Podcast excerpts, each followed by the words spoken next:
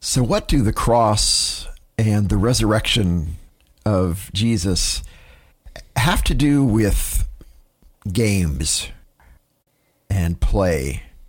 Do they have anything to do with games and play? These are the questions that a man named Jurgen Moltmann wrestled with over 50 years ago in a fascinating book titled Theology of Play. And they're the questions we're considering today on part three of our discussion of Jurgen Moltmann's Theology of Play. This episode of Board Game Faith, the biweekly show exploring the intersection of religion, spirituality, and board games.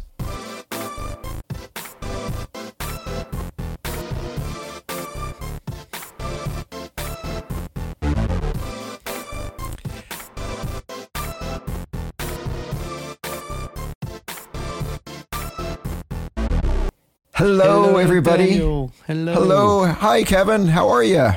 I'm good. I'm good. How are you? I'm doing fine. Thank you. It's good to see you. It's good to hear your voice. It's good to welcome to the podcast all of our, our listeners. If you're listening to the podcast or viewers, if you're watching us on, on YouTube, thank you so much for joining us. We're glad to have you here. My, my name is Daniel, Faithful. The board game faithful. the board game faithful, as we Yes. like to, to call our, our, uh, our fam, which is the word I like to call family. Right. It's it's a hip new phrase. The fam. La Familia. La familia is the fam. So yes, so my name is Daniel Hilty, My name's Kevin Taylor. and uh, and and we welcome all of you, board game faithful fam. It's uh, That's it's right. great to have you here. Whether this is the first time you're listening to us or whether you've listened to us before, welcome. Um, That's right. This is uh, this show where we take a look at, at matters of religion and spirituality and games and play, and we're so grateful to have you along for the ride. So, so Kevin, what's Yeah. um what's happening in, in your world? Uh, Halloween is tomorrow. Um, Halloween is tomorrow. and uh, that's that's become kind of an international holiday, I think, mostly due to American culture. like it's Yeah. being celebrated in lots of places, and of course that's that's consumerism and capitalism because Yeah. you can make some money selling candy and costumes. Um, so that's going to probably grow in lots of countries. But yeah, that's tomorrow. I think it's supposed to rain in the morning. Is Halloween a big thing in your cool household? tomorrow night, sir. Is Halloween a big thing in your household? I talked over you. You know, sorry. our kids are older now; they're teenagers. There might be some wandering around the neighborhood, but it's really kind of a little kid thing to go around for candy. And the sad mm. bit is, so many. I don't know. Our culture is so fo- focused on holidays now. So many little kids have been trick or treating like six times already because they do it in the school and they do it, you know. And, and the, the the after school, everyone's like, "Let's go trick or treating," and it's a week before. Yeah. Yeah, kind of like yeah, Thanksgiving. You can end up with three Thanksgiving meals if you're not careful. That's true. That is Yeah. true. No, you're right. Our, uh, Kristen and I bought, f- I think, I think around 400 pieces of candy uh, for our, our Halloween season, and we went to our church's kind of Halloween event, um, like a lot of churches do something trunk or treat. I think it's called um, a a few nights ago, and we gave we ended up giving out all of our all of our Halloween candies. Now we got to go out and get some more. Yeah, you're right. There are multiple trick or treating opportunities. Um, The best is if your kids are trick or treating and they have some of those, what you do is you recycle the candy because they generally can't eat it all anyway. So there's just a candy tax that half their candy then gets reused Halloween night, assuming they, they've already trick or treated. So that's a good idea. Does this count for candy you've taken out of the wrapper as well? Can you like put it back in the It wrapper? does. or- It does. Yeah. Let's say you didn't like it. Yeah. Um, you can wrap it back up or not. You can just sort of make a massive congealed spittle spit spittle can spit spittoon. yeah. I don't see anything wrong with that. Yeah. Yeah. I mean, you've got to. w- w- They say we're too clean these days. That's why we have allergies. Um, It, we need it a little more- introduces a little, um, just a little seed of building up the immune system for the next person. It's sort of a um, vaccine through your mouth, A vaccine through your mouth. I and like that's that. called disease. It's called disease. also, your eye holes. Yeah. I, I Well, don't that's the see worst. They're like, don't touch your eyes. And you're like, oh my God, I really want to touch my eyes. Oh, eyes. my right now." eyes were so itchy. Yeah, They're so yeah. itchy 'cause you. I gotta touch my eyes right now I'm just talking about it. Yeah. know. Yeah, yeah. So funny, the power suggestion. Yeah, Well, yeah. we have a special guest today, Daniel. This special guest isn't even a person, but Oh, instead what? it self identifies as a book. yeah. Well, that's right. Because it And- is. It's the theology of play, the book. Theology of Play, the book. Welcome, Theology of Play, the book. We're glad to have We'll you have to- here.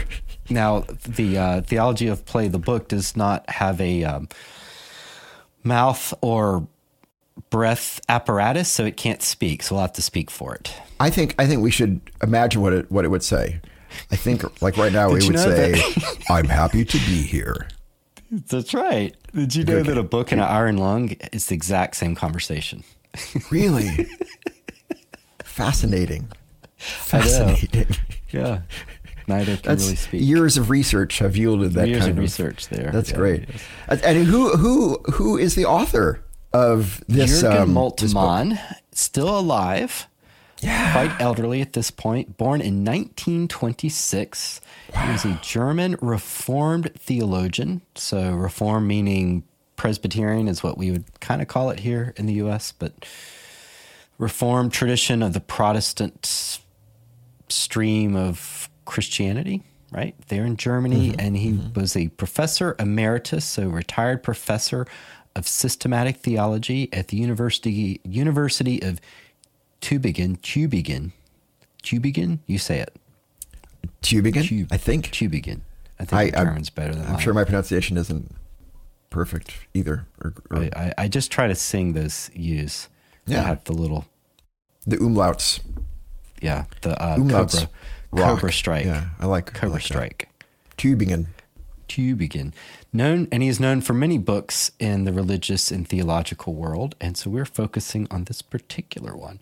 And he served, uh, which is the theology of play, which had a different title in German that um, that we'll reference. I'll, I'll I'll grab that later because I don't have it right in front of me. But uh, yeah, he was a pastor and a professor. Was a POW because he was fighting for Nazi Germany as a young German boy recruited into the into the war, but he surrendered and abandoned his uh, the German army and became a POW and then became a Christian. So quite a quite a dramatic story. What a journey. And thank you, Kevin. Yeah, for that that introduction to him. And um, if this is your first time listening to us, um, we want you to know this is it's um, this book is it's not in print anymore, and it's one of the but it's also one of the few books out there specifically about what the subject of this podcast is uh, religion That's and right. games, religion and play.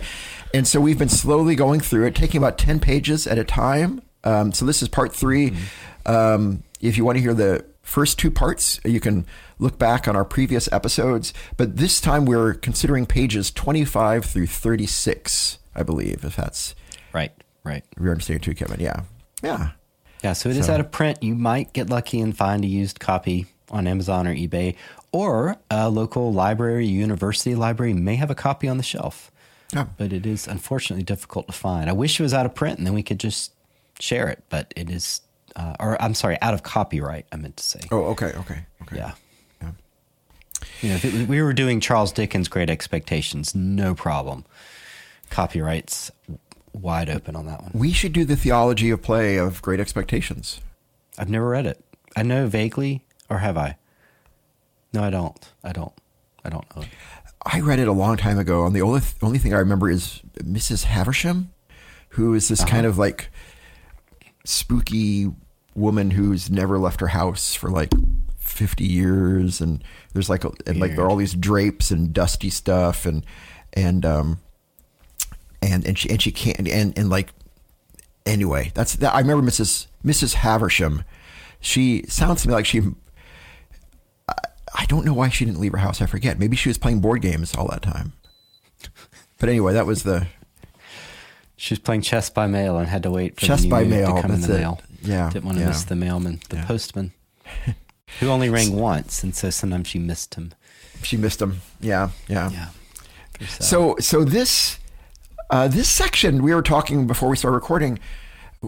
I think we both find kind of one of the more engaging sections we've read so far. It's really interesting. He he begins with um, just just cutting very directly to um, the the some of the core matters of the the Christian faith. And we should say also, if this is your first time listening, um, both Kevin and I are Christian pastors, Methodist pastors, but we try to be a, an ecumenical show. We we have had guests before from various traditions: uh, Muslim, Jewish, Buddhist, atheist. Um, but in this particular episode, we're talking about a Christian theologian, so we'll be kind of living, especially in that world. And and he cuts in this section to to kind of this the heart of much of the heart of Christian theology and talking about the the cross and the resurrection of Jesus, right? Um, as part of this discussion of play and theology. Right, um, right. So, yeah, and, and the, the looming question for him is there's so many problems in the world, uh, terrible disease and wars and famines and global epidemics. What's the place of games and play? Jesus didn't tell us to play games, and and he so what's the basis for Christians engaging in play? I right. think is the looming right. question. Right. given given global and local concerns and problems. And I think maybe for him, and correct me if you disagree, Kevin, but I think maybe for him, the central Christian metaphor for all those things that make us feel like we shouldn't play, suffering, war, poverty, hunger, injustice.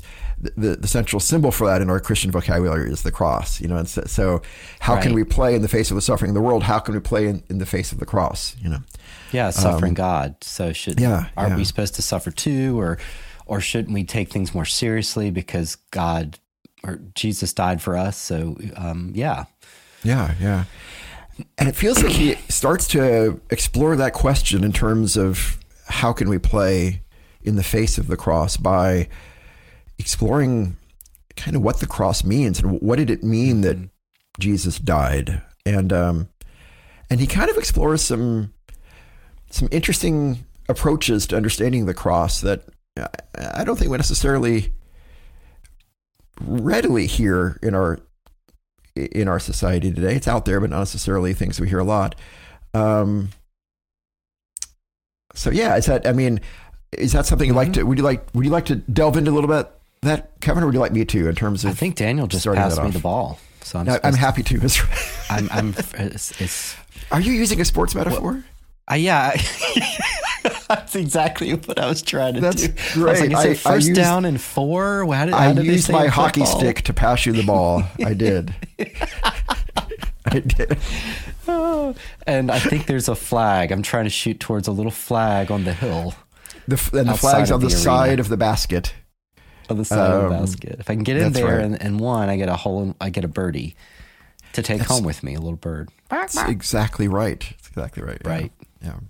Yes. Um, yes. So, a very simple way Christians often talk about the cross, unfortunately, is is that people are sinners and then Jesus died to pay the price of that or to overcome the sin or pay the guilt of the sin and you should be grateful. And and that's kind of is that fair? Like this this gets packaged as the four spiritual laws or or uh, just a very simple message about who is Jesus, what did he do? Right. And right. And Moltmann's saying, hey, Moltmann is throwing a flag on that play or that Ooh, exposition by saying, well, I know, I know, I'm full of them. I'm going to be an ESPN commentator soon.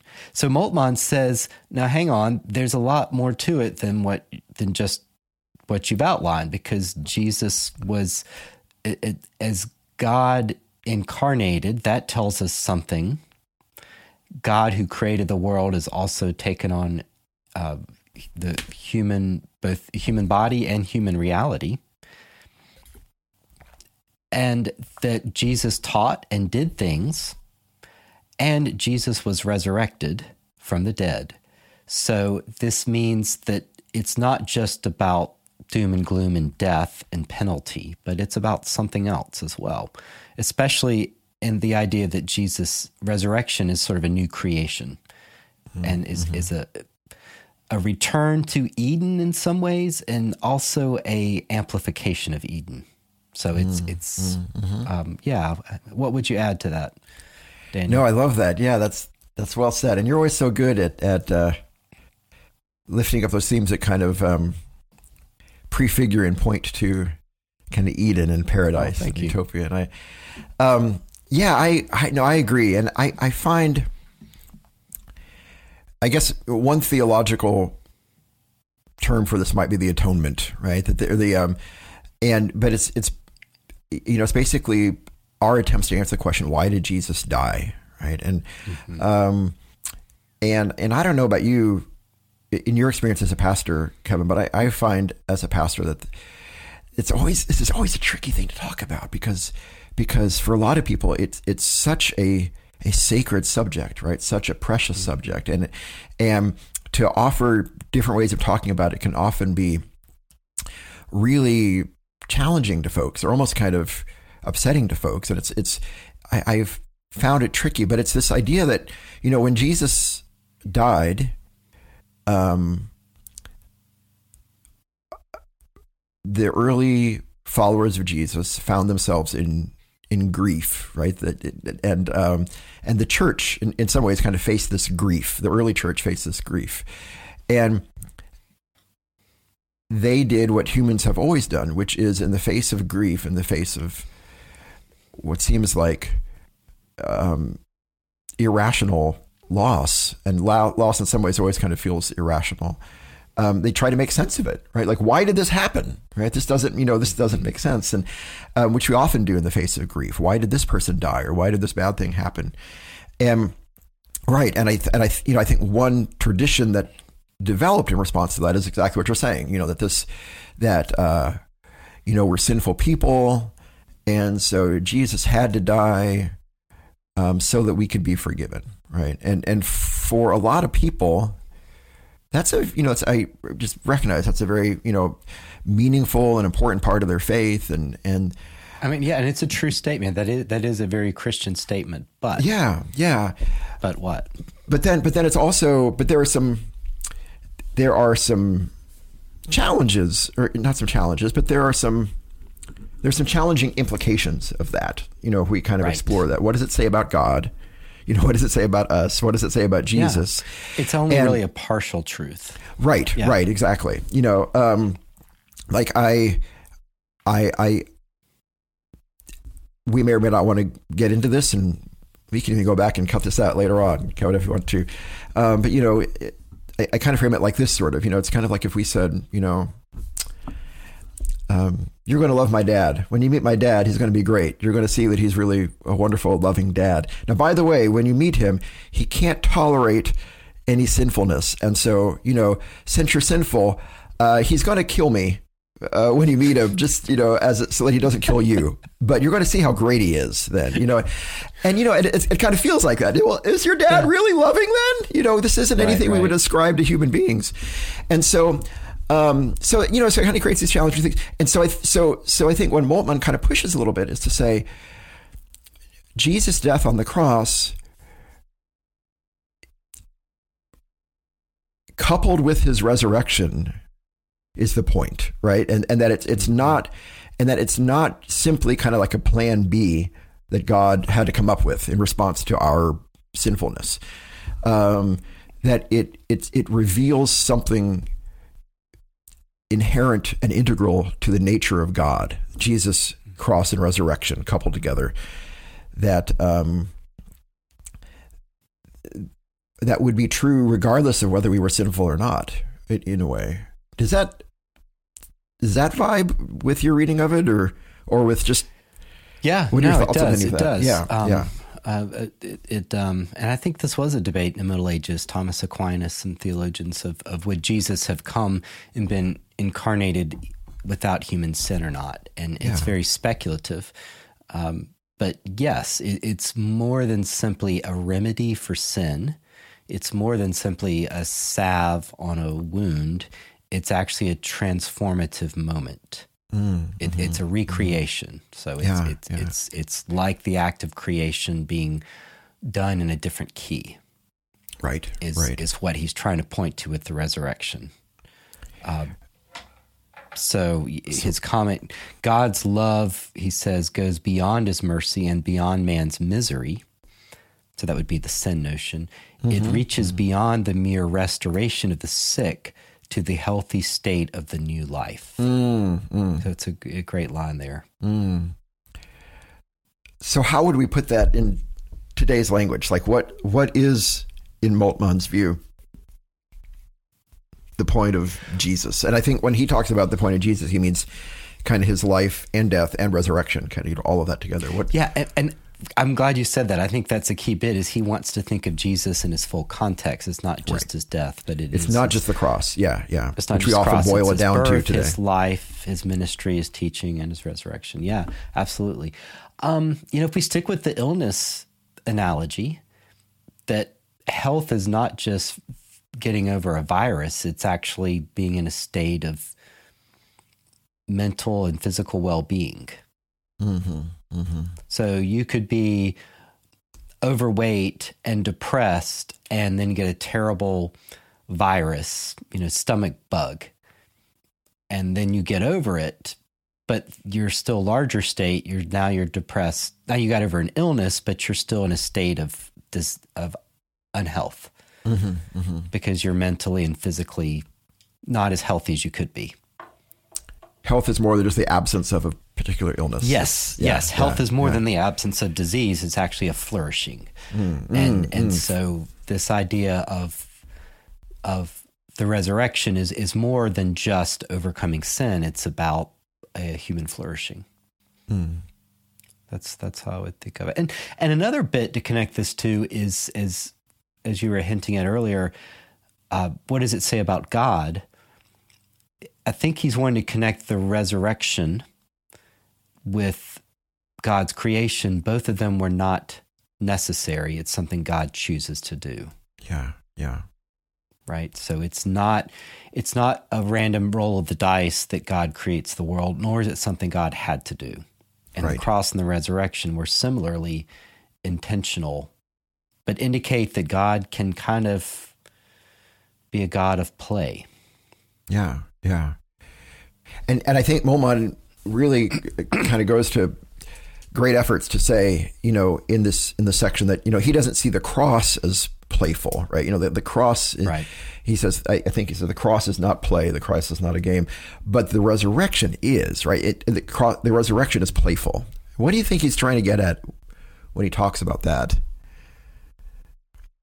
Or I could ask myself that too. I'm asking you because I don't know. oh well, I, I'm guessing that there's some that might say, well, Christianity's focused on the cross and Good Friday, and we shouldn't be playing games. In fact, the ga- playing games is what the centurions were doing while Jesus died, when they were casting lots for his clothing and stuff. yeah. And Moltmann's like, yeah, you're right. That's not a that's not an appropriate response to the fact that Jesus died this terrible death as a criminal and is rejected by by religious leaders and one of the great political jurists of the day, you know, Roman Empire. Uh, that's not the basis for games. The basis for games is the joy of the resurrection. So he wants to ground it something different because he agrees that that it, it you don't do you don't go to a Good Friday service at church and play bingo. That's just kind of weird. Right. Right. That that would not jive. But No. Easter morning, sure. Yeah. In fact, he says I, I I didn't look the footnote, but he makes the comment that it, traditionally Easter sermons used to begin with a joke. Isn't that great? Yeah, I had no idea that just- that was the case. yeah, I don't know what he's pulling from, but I just picture some weird Puritan preacher, and he's like, "I have joke." I don't know why. I'm, I'm going to give him like a Schwarzenegger accent type thing. I have joke for you. knock knock, and everyone's just like, "Oh God, this guy's so Why? funny." Oh, this is the worst part of Easter. This is the worst part of Easter. During this joke. This It's joke, funny, yes? no, it's not. right. it's not Yeah, funny at yeah. all. That's great. That's that, That's. I'm going to start my next Easter sermon with. I'm going to say, um, yeah, knock knock. That's going to be the Knock the- knock. Yeah. Aren't you glad I didn't say? I don't even know. what would be a good one for Easter? Aren't you Um, glad I didn't have another joke? That's right. Aren't you glad I didn't? Um, you know, there's this thing. It reminds me of this idea of um, two seemingly opposing concepts needing each other for either one to exist, and and um, and I'm interested to hear your thoughts on this. You know, I I, I think we've talked about this before in a previous episode, but you know, there's this idea that I, I really think is true that um, in, in some very real ways that grief and love, you know, are two names for the same reality, right? That that that um, you there is a way to never to grieve in life, and that's never to love, right? And and that and that grief is is the experience of love when what you love isn't there anymore. But it's it's the same. It's two names for the same emotion, the same reality. Um, I- have mentioned before that I really like reading um, Thich Nhat Hanh, who's a Buddhist author um, who has a deep appreciation for Christianity. He he died very recently, as of the recording of this episode. You know, and, and he, uh, Thich Nhat Hanh talks about the same thing as suffering and joy. That that they're kind of two sides of the same coin, and you can't really know one without the other. He he went so far to say is he he he didn't want to live in a reality without suffering because he thought that kind of reality wouldn't have couldn't have joy in it either. And I wonder, kind of the same thing with resurrection and the cross too. That um, you know, we we can't know, we couldn't know resurrection without the you know the cross. You know that they're kind of two sides of the same reality. They they they need each other to exist. Maybe and, and I wonder if that's maybe what Moltmann was kind of getting at a little bit as well. Um, what do you think? Um, yeah, Maybe I'm just reading into it. I'd have to think some more about that. And Yeah. I, I certainly grief and love are strangely intertwined in our reality here, and and they do spring from similar sources, but ultimately, I don't know. Yeah. Love is wanting to be with someone or grow closer to them, and grief is loss. Mm-hmm. So sometimes they're known in one another, but I'm not sure if they're the two sides of the same coin. I'd have to mm-hmm. think. Mm-hmm. Sure. Sure. Um, but, but he's on to something, certainly. And yes, in Jesus' resurrected form, he still has his scars. And the resurrection would not make sense without the cross. And in some ways, the cross would make sense without the resurrection because why would God do that? I mean, that's kind of the, the, the question for the disciples is right. he shouldn't go to Jerusalem. Why would you do that? Why would you risk uh, physically being near the authorities you've antagonized already? Right. Uh, so yeah, I think you're right. He's almost onto a mature level of dealing with joy and sadness, and it makes me think of how sometimes it, after a funeral, people might be laughing, and you might think, "Why are these people laughing? This person died. It's a funeral." Or after a funeral. And the reason is they haven't been together in a long time. So they're family members that are reacquainted. And they might be actually laughing at something funny that the deceased person used to do. And it's not a laughter that's mocking, it's a laughter that's kind of joyful because they're sharing a memory. So Yeah, so joy and sadness are strangely connected. I mean, what are you going to do when you're you're laying in a hospital bed? You kind of would like someone to maybe tell you some jokes to break up right or to visit with Yeah, you yeah. or maybe even laugh at you. Yeah, mean, yeah. It, it, it's uh, they're not they're not enemies. They're No, not allergic no. to one another. Yeah. Uh, I love that. What do you think? How would you phrase it? Yeah. yeah, no. to me, I, it's like a maturity of being able to live with both. And, Yeah. and watching the wires cross sometimes. I love that's such that's so well said. It it reminds me one of the one of the the weirdest and most beautiful and holiest moments I've had in a hospital was um, long long time ago. I, I um, worked as a hospital chaplain intern, just as for part of the pro, the church process of ordination, and um, the chaplain's job in that particular hospital is you were with you were in the room whenever somebody died, and um, so saw a lot of people and their families at moments of death. And but there was this one family that I remember. It was a dad. I, I forget his age. Let's say maybe about I don't know seventy or so, sixty or seventy. His wife was there, probably same age, sixty or seventy, and, and the daughter was there, uh, being about 40, 30 or forty or so. And they just had this great sense of humor. But of course, they were also, I mean, they were weeping, they were grieving, you know, just tears all over their face. He was passing away. And um, finally, the I, I shouldn't say finally, but but this moment came when when the dad died, you know, and, and the, the heart monitor, you know, it just it it just you know it flatlined, and you know he he there was this moment when he died, and and they were weeping and grieving, and it was awful. Um, but then also the daughter reached over and grabbed the chin of her of her dead father, and and moved his chin up and down with her hand, and kind of like a puppet, and and with her own voice made him say, "Well, I'm dead." and they Oh just gosh. and they just broke up laughing. They just they were uh, they, they they thought it was so hilarious, and I loved that moment. It was weird, it was bizarre, but it was like holy and beautiful too, and it was entirely appropriate in that moment for that family. And I I would never tell any other family to do that, but that was right for that family, and it was holy, and it was grief, and it was laughter all at the same time, funny. and it was really neat. It was That's really strange. cool. I mean, that's like a Monty Python bit. Yeah, yeah. you oh know. Gosh. But you're right. You're right. I mean, there's something about we feel like oh oh we feel like we feel like we feel like we we feel like the reality of death and suffering and the cross means that it's bad, right? For us to also mm-hmm. have laughter or joy.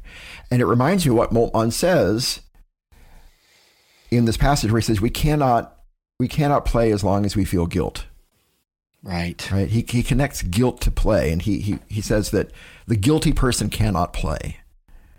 Right? This, as long as we feel like we have to bear the weight of this, uh, of of of this suffering and and heartache, and and in in such a way that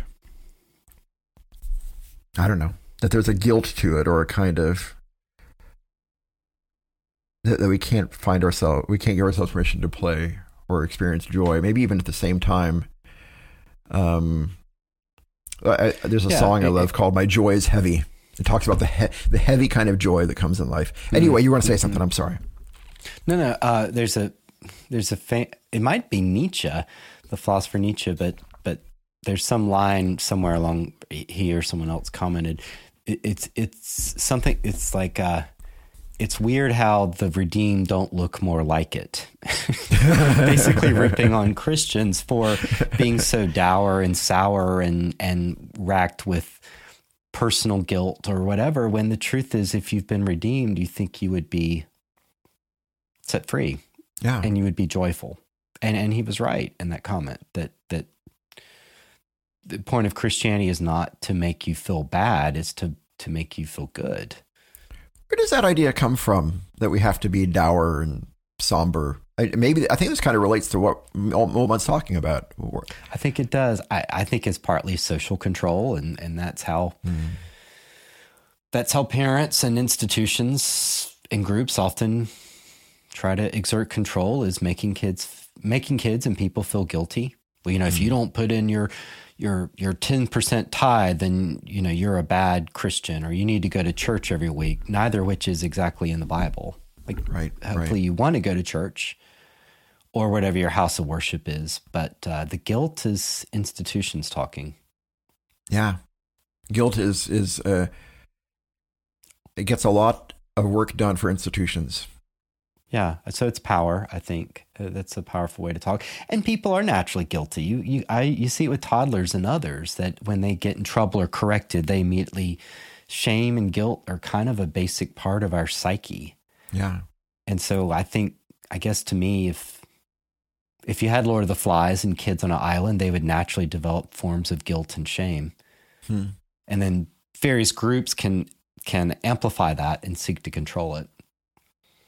You know, um, yeah, I don't. It's it's a great question, but it's something to struggle with, and and and Christianity's message yes, we are sinful and we do have guilt, but but actually you don't.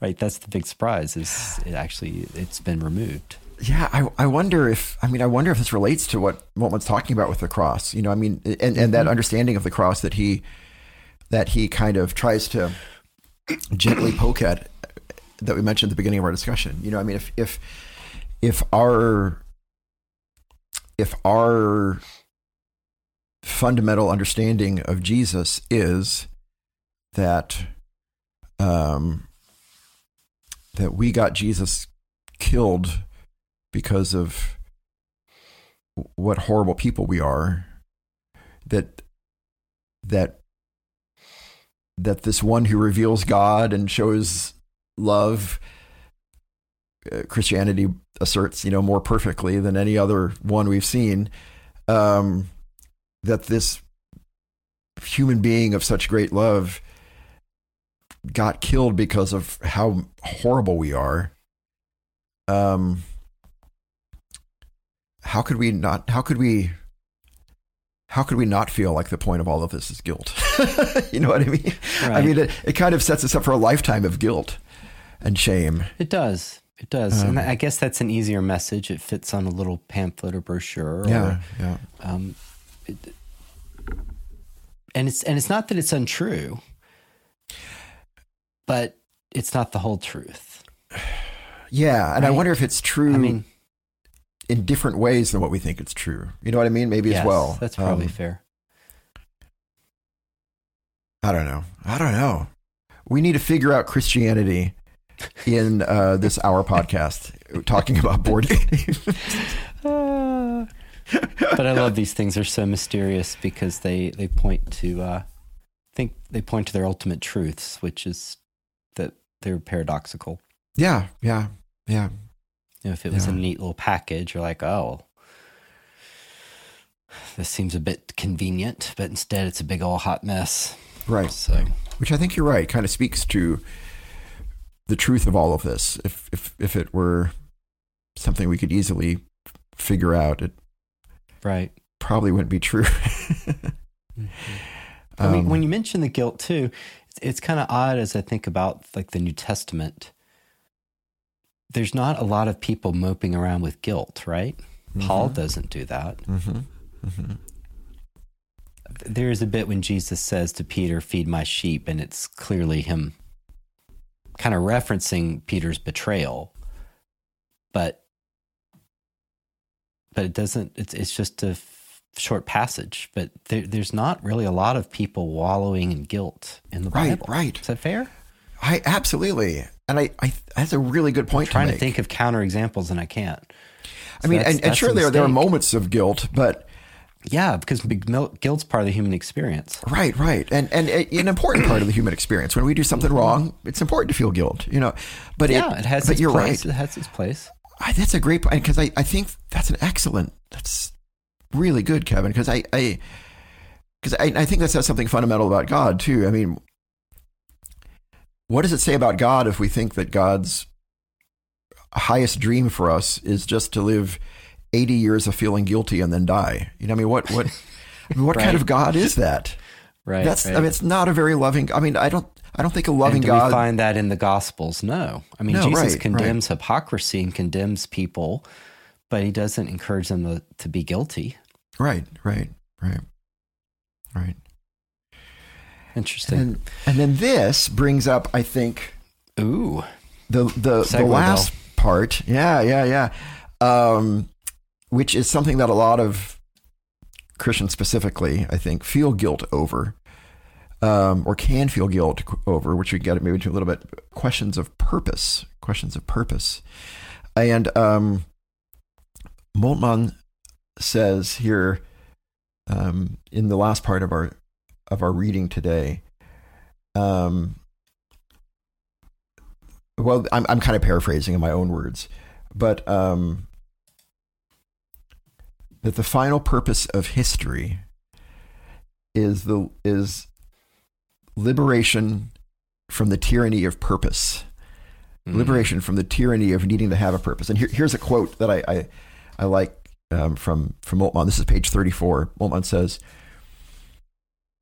life which is made meaningful by purposes and goals must find the vision of heaven terrible, since that vision only invites infinite and purposeless boredom. Christianity, Christian eschatology, eschatology is kind of a fancy theo- theological word, meaning just kind of like the study of the end things, the study of the end times, the end of all things. Christian eschatology has never thought of the end of history as a kind of retirement or payday. Mm. But I love this idea that a life which is built on the idea that purpose and goals are essential for us having meaning is a life which can't tolerate the idea of heaven because then it seems purposeless. Right. Right? I don't know. What do you what do you any thoughts on that? Yeah, I mean, I have mixed thoughts, to be honest. I, Yeah. I love the idea that we are more than our jobs or vocations or purpose. It's hard for me to think, though, that we could exist as humans without some sense of purpose. So if you think of utopia, I get that you don't have to have a purpose, but it seems like life would still be nice to have a purpose. Mm-hmm. We're, we're goal setting creatures. But maybe the difference is it's a goal you set. You know, you're going to run an ultra marathon in utopia type thing. Because I, I think if we don't have purpose, then we're just kind of, I don't know. Seems like it, most everything has a purpose. Like the squirrels exist to destroy things, and the deer exists to be hit by cars, and my cat exists to ignore us. Um, so yeah, it's hard to it's hard to think of us without purpose. I'm not sure I like the purposelessness, but I, or vocationlessness, but I'm not sure it's quite what he means, and maybe that's a translation issue. I think it's more of I think what he's getting at is we don't have to do things. We're not coerced. Whereas in this life, you are coerced because you've got to pay the bills, you got to pay the mortgage, you've got to you know, you've got to cut your fingernails and all that stuff. Is there a difference between meaning and purpose? Hmm.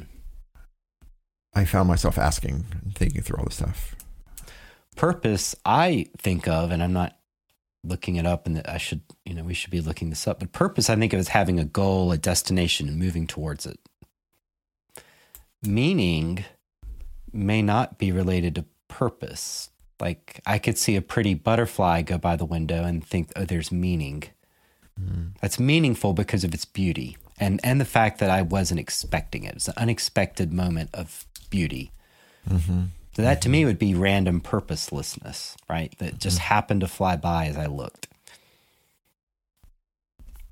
Now, in, side note, I've been doing some reading on astrology and stuff related to Dante because Dante has some judgments in astrology. So much of astrology and other things, the idea is somehow everything is all connected. Mm. So the planet Mercury is connected to your birth if you were born under the sign of Mercury. You see it a little bit in the Bible because remember the Magi follow the star Yeah. and that was astrology. So they they the port somehow the what happens in the skies is connected to what happens on Earth. Hmm. So are they just random events or are they purposeful? Hmm. And I don't know. I, I don't tend to. I mean, I personally don't believe the planets have anything to do with anything. So, besides just the fact of the galaxy, right? Right. Right. Right. So it very be very very different. I guess it's thinking about a world of omen. I, I'm totally off subject. I need to cut this out. No, but just no, think no, about no, no, you're omens, right? And things are connected. And like, oh, I, think saw a black crow today. That must mean something. You know, there's Yeah, yeah, that yeah. kind of practice or beliefs or spirituality. And and there are Christians that do this too. You know, Yes, they yes, believe yes. that there's signs from angels or whatever. But that's not purposeful either. Well, I guess it's, it's Well, the but- world having purpose, but you don't because it's random. What? What? Go ahead. Go for it. No, no, no. Wait, I, I want to let you finish. But No, you're I'm, saying I'm such totally good things. I'm exhausted. I am in such a corner, Daniel. I have painted myself in a corner. I don't even know what's going on. I think I think in that corner you have found a door and opened it up to a new universe. Only because you pointed it out to me. No, It was no, no. I actually ran into it. I didn't even know the doorknob left me stick. Uh, no, no, no. I think it's great. No, it reminds me. Well, okay, yeah. Just so many things. Um, oh, this is so. Oh, you're so good. Um, so I, and I am just. I guess just to name this claim, this, I, I'm just kind of seeing it through the lens of my own experience and journey, and so I apologize if it seems kind of rather self-oriented, but um.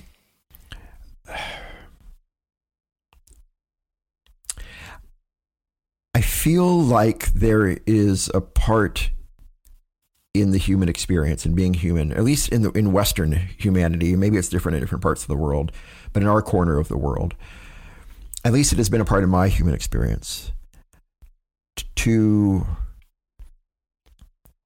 uh, to kind of want to see for each one to kind of want to see themselves as kind of like the chosen one, you know, like this, like the really special one, like the, and, and to see, which then gives us this lens of seeing reality around us as, oh, oh yeah, yeah, this, that crow over there. Yeah, this is saying something special about me because, because I'm pretty, I'm, I'm pretty special, right? And or mm-hmm. you know, and and Mercury. This is this is something about related to kind of my journey because yeah, I'm I'm kind of pretty special. And and and and and by the way, I subscribe to this whole thing. Everyone's special in their own way, but we're going to get around to that in a different way. I'm not and I'm not trying to deny that, but um, but I I, I feel like this gets around to this idea of, of purpose and purposelessness. Um, the idea of seeking out our purpose and our goals i mean it's so hard you know in one way in one way it's like you said it's it's necessary to get things done right it's necessary to um, it is necessary to get things done and um, to give us a sense of direction when we feel directionless on the other hand I, I know i feel like i've also experienced you know, kind of some hurt from that, you know, too, and kind of damage from that uh, in, in, different kind of aspects. I remember when I was, you know, kind of around college, probably around the time that you and I first met each other, Kevin. Remember the the golden days, the good old days back then when It was We both 400 had- years ago. full heads of hair and we were terribly muscular and Yes. we were we were both well over six feet tall at that time too. And I think we met on the on the We football giants. team. Yeah, we were. Everyone we were, else was grasshoppers. That's right. Um, but I felt this over. You know, I grew up in the church. I felt this overwhelming sense of obligation as somebody trying to figure, fo- follow Jesus to figure out to figure out my purpose in, in life. Right. This this with a capital P. You know, and just that that I it, almost kind of this idea. You know, at the very beginning of time, God said that one day Daniel will be born, and Daniel's purpose will be. Oh, I'm not going to say. it. You got to figure it out, you know. And then, and then, and and if I didn't figure it out, I was letting God down, right? You know, and I was Right. let, you know, and I was letting the universe down. There was all these, and and I, I think I got that from some parts of the church and some parts of Christian theology, and that just that just it just drove me mad for for years, and also just feelings of guilt, like I was letting God down and things like that. Um, wow. and and I, th- I I also think that can kind of cause some hurt in the church. I was having this conversation the other day with a fellow pastor about just how when we're solely focused on the church and having you know kind of goals and um it it I mean there's a, there's a place for that but it can also it, it can also eliminate from our vocabulary joy you know and Mhm. and and belovedness and and play um so i think for me and i'm rambling here and i'm sorry i think for me one thing that's been helpful and i guess what i was asking about meeting earlier is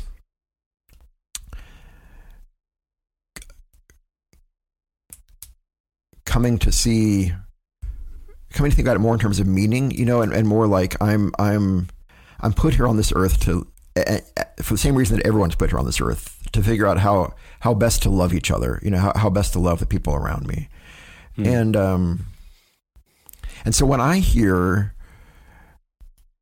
Jurgen Moltmann talking about the purposelessness of heaven and how that's anticipated in play and in games. I don't know. I find that very liberating. Like, and mm. I, I, almost it feels like something that I've been waiting for somebody to say that no one has said. Is it you know what I mean? Purpose is yeah, no, and that's and that's that's that's awesome. And I, I want to. I guess I'm curious why we're having different. It's not totally different reactions, but I I, I want to nudge into that a little bit. And yeah, yeah. And one thing I'd ask is, do you think it's because for you purpose is connected with doing versus being? Or is that too simple, or is it that like you get to? Yeah. Yeah. It's not about achievement and doing. Yep. the purpose think? is. Yep. I think I almost kind of equate that with vocation, and I, and I wonder if a lot of people do, and maybe I'm wrong on that. Right. But but I do think you know our our culture. That is a message our culture very much um, instills in us, right? That we are what we do in life, right? Right. I mean, it's a very basic question to ask at a cocktail party, et cetera. You know, what do you do? Yeah, yeah. And then we had to create this weird category of homemaker for women mm-hmm. who were not working outside the home because because mm-hmm. we the category and and we're it's trying to be polite, but it was awkward because it, that doesn't fit.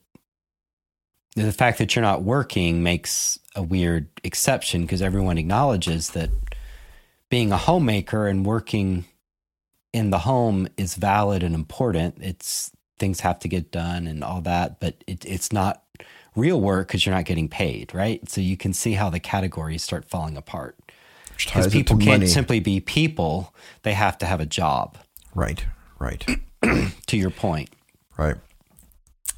And uh, yeah, so did you work outside the home type thing? Um, yeah, and I, I can identify with that feeling like you're sp- there's there's some secret thing you're supposed to be doing, and you'll never be happy till you find it. Mm-hmm. Mm-hmm. But somehow it's on you to figure it out. And if you don't, it's going to be really bad. Yeah. You're going to ruin your life if you don't figure it out. Yeah. Right. Yeah. God's just sitting there agonizing, waiting for you to figure it out. Right. But, right, but right. you're not going to be told. Yeah, that, that is a bit taking yourself too seriously, isn't it? Whereas if our purpose is just to to have an identity, figure out ways to love each other as we go through life. Yeah that's something that's much more manageable. No, I shouldn't say manageable, but understandable. It's still hard. It's really hard. Maybe the hardest thing of right. all. But um, it's under it's it's easier to understand and to comprehend. We don't have to go on a lifelong quest to figure that out.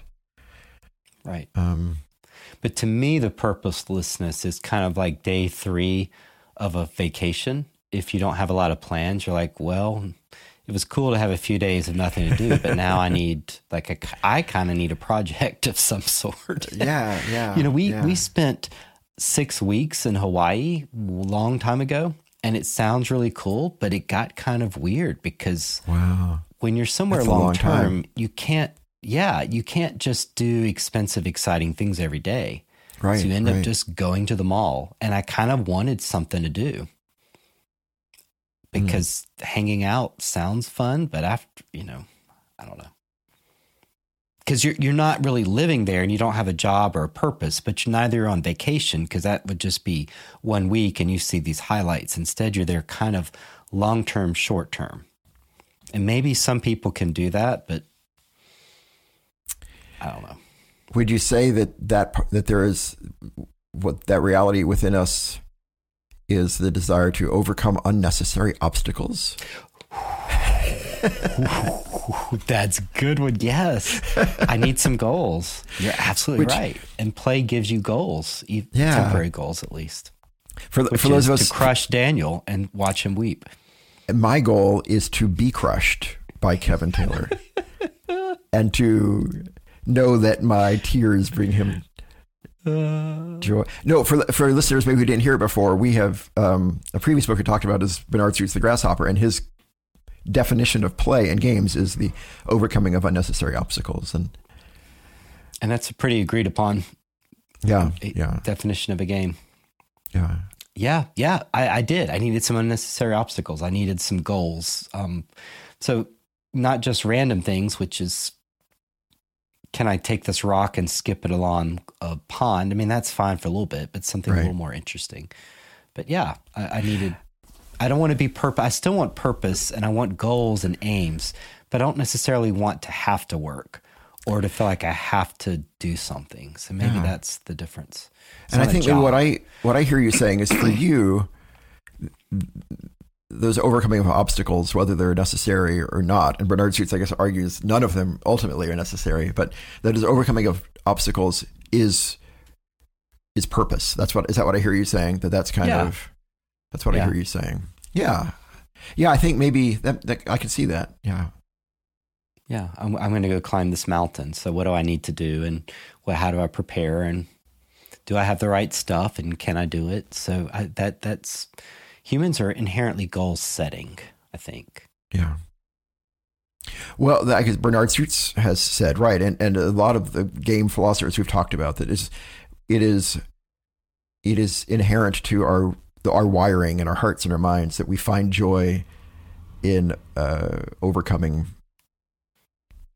obstacles, overcoming Mm-hmm. unnecessary obstacles. I guess Suits would say. And, Right. um, you know, thinking of Dante, the whole idea of of heaven is sort of this ascent. You're going up, like you're you're you're growing and you're moving.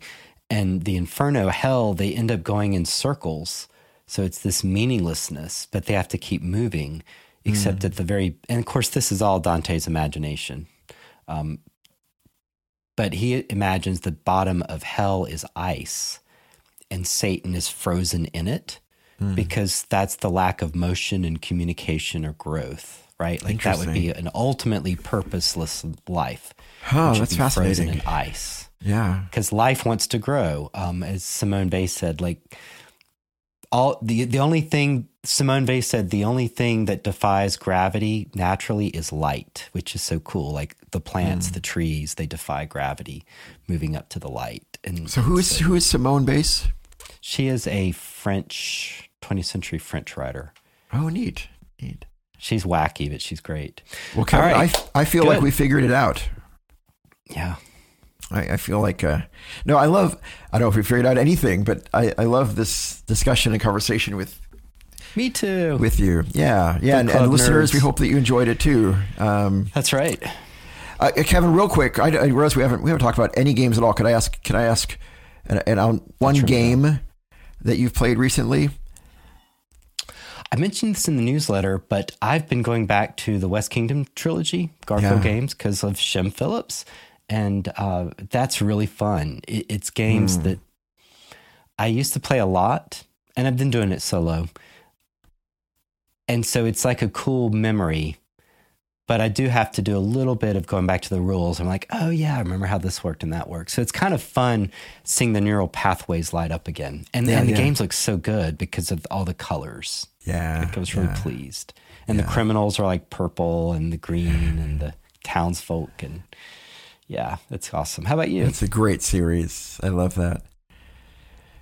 Uh, we have uh, Kristen and I have been playing a lot recently of um, this really really small box game came out last year, Sea Salt and Paper. It's, it's a very tiny. It's just a card, just a deck of cards, but we're really enjoying it. Um, and um, I have yet to win it. Kristen wins every, every game, but it's it's uh, but it's it's it's great. Um, there's it has one of these cool kind of shoot the moon rules that says there are four mermaid cards in the deck, and it says if you get f- four mermaid cards, all four mermaid cards in your hand at one time, you instantly win the game. Like not not only just you win the round, but you win like the whole game because there are multiple rounds in the game. So that's always tempting, right? To try to get all four mermaid cards, but that's never happened. And um, you can also you have some control over when you end the game or end the round. Um, and uh, you you kind it's kind of like a push your luck sort of thing. Like you could you can signal the end immediately after your turn, or you can signal the end after the other person. Uh, you get to give the person one more chance, and then it ends. And but you get so you get some bonuses if you give the other person another chance, but you still win. But you get penalized if you give the other person another chance and you end up losing. Hmm. And so there's this kind of interesting push and pull about do I want to end the game now and or not? And I always choose wrongly on that. And Kristen schools me every time, but it's a it's a fun game. It does seem like some games people innately grasp, and other games are are uh, takes. That sounds like a game that for for you you're having to get your head around, and Kristen is able to grok immediately. Yeah. So Yeah. I've seen that and, and experienced that. So I hear you.